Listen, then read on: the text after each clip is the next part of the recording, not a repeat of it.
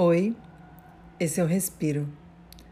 Hoje eu vou ler o começo do livro Nem Sinal de Asas, da Marcela Dantés.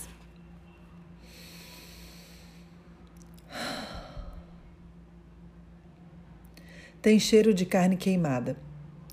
Para a Anja, qualquer febre é um grande transtorno, porque dói, porque a sua pele nunca se recuperou totalmente.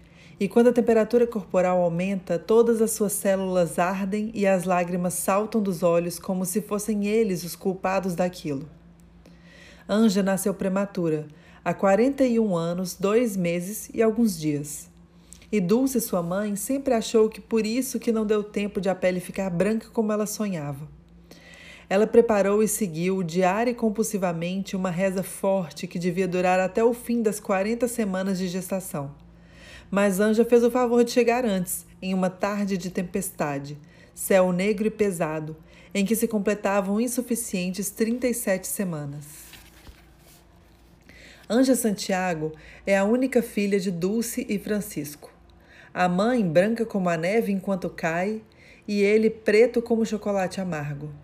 Dulce sempre supôs que a mistura dos dois resultaria em uma pele parda, um tom até bonito que não deixaria dúvidas de se tratar de uma pessoa branca, ainda que constantemente bronzeada. Era isso que ela esperava, mas idealizava mesmo uma criança branquíssima como ela, essa gente que fica com cor de rosa depois de 15 minutos ao sol e que combina com tudo. Nasceu Anja, pretinha feito o pai, 3,280 kg, envolto em pele escura. E isso era o que Dulce pensava enquanto olhava aquele bebê ainda sujo de sangue e vernix que colocaram no seu colo cansado e branco, depois de 12 horas de muita dor, berros estranhos que não pareciam seus, a sensação de um corpo que se rasga ao meio e pessoas dizendo, você é forte, você dá conta. E agora, como dar conta daquilo? Passadas as primeiras semanas, no susto, nos olhos escancarados durante a noite e nos bicos dos peitos em carne viva, Dulce já conseguia respirar novamente. E lhe pareceu uma boa ideia mergulhar um pequeno chumaço de algodão no suco de limão e passar delicadamente no corpo miúdo da filha. Ah, se ela fosse um pouco menos preta! De fato, as bolhas se formaram numa tarde de sol suarento e sufocante, e depois a pele fina e rosa que apareceu por debaixo delas eram mesmo muito mais claras que a pele original. Anja sempre pensa nisso quando está com febre, como hoje. Como ontem também, e no dia anterior. A essa altura, nada do que está ao seu alcance pode ajudá-la a baixar a temperatura do seu corpo exausto. Ela já desistiu dos banhos gelados e dos quentes, das toalhas úmidas na testa, do chá de salgueiro branco que costumava funcionar quando era adolescente. Dizem que pisar em rodelas de cebola fresca também é um ótimo remédio, mas seria custoso demais sustentar em pé o que restou. E não funcionaria. Anja sente a sua dor em silêncio, sabe que vai morrer e não tem medo. Também não tem paciência para cuidar dos detalhes minuciosos e muito chatos que envolvem a morte de alguém. Ou pelo menos a sua, já que quando Dulce parou de respirar pela última vez... Sim, houve outras.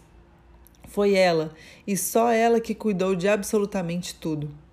Foi ela que passou cuidadosamente a ferro o vestido florido que a mãe ia vestir, que se lembrou, antes de ir sozinha para o cemitério, de colocar na bolsa o vidro de perfume já quase vazio de Dulce, e que fez o último cheque nominal para o mal-humorado médico que nunca faltava à sua visita semanal, que quase nunca dizia mais que 5 frases e que assinou em silêncio e com grande concentração o atestado de óbito de Dulce. E logo em seguida, sem que ela pedisse, uma receita de uns remédios em seu nome, que deixou ao lado de um papel com o número de telefone e a frase, você pode me ligar. Ela já tinha aquele número, tinha acabado de ligar. A minha mãe morreu, vem aqui, acabou. Seu tio Jesus, depois que Dulce já estava a 7 palmos do chão, cheirosa e bem vestida, se ofereceu para ajudar no que fosse necessário, como se ele não soubesse que era tarde demais. Mas ele sabia, era tarde demais. Já na própria iminente morte, Anja não se importava com nada daquilo.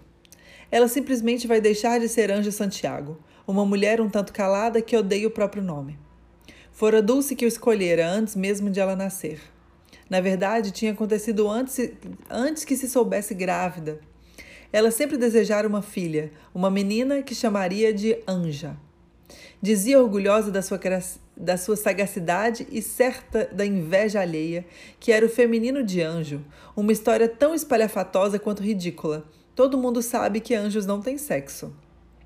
E é justamente por isso, porque odeia o nome e suas razões, que nas raras ocasiões em que alguém lhe pergunta, Anja diz que se chama Ângela. E agora está se acabando. Qualquer pequeno esforço lhe custa muito, e ela pensa bastante antes de tomar alguma atitude drástica, como ir até a geladeira e encher um copo com suco de laranja já bastante passado. Ainda que o alívio momentâneo lhe pareça tentador, ela está com sede, lhe assombra a ideia de depois ter que lavar e enxugar aquele copo, a mão da pele fina e as unhas quebradiças contra a bucha e esta contra a parede curva de vidro, uma energia fundamental que agora lhe falta.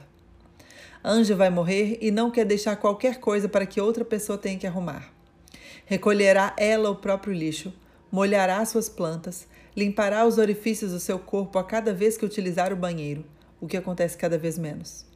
Morrerá como viveu, sem precisar de ninguém.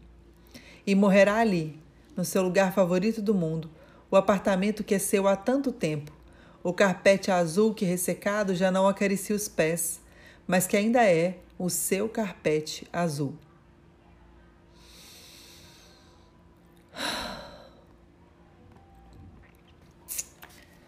Lendo aqui o princípio de um livro muito, muito, muito bom da Marcela Dantés, uma escritora de Belo Horizonte, minha conterrânea, que fez faculdade comigo.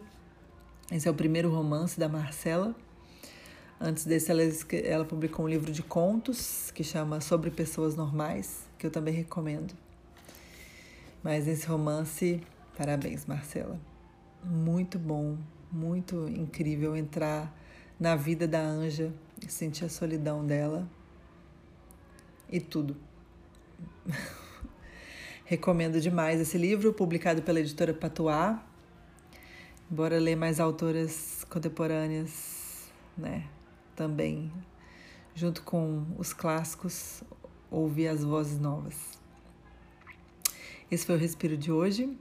Bom dia, boa noite, boa tarde e até o próximo Respiro.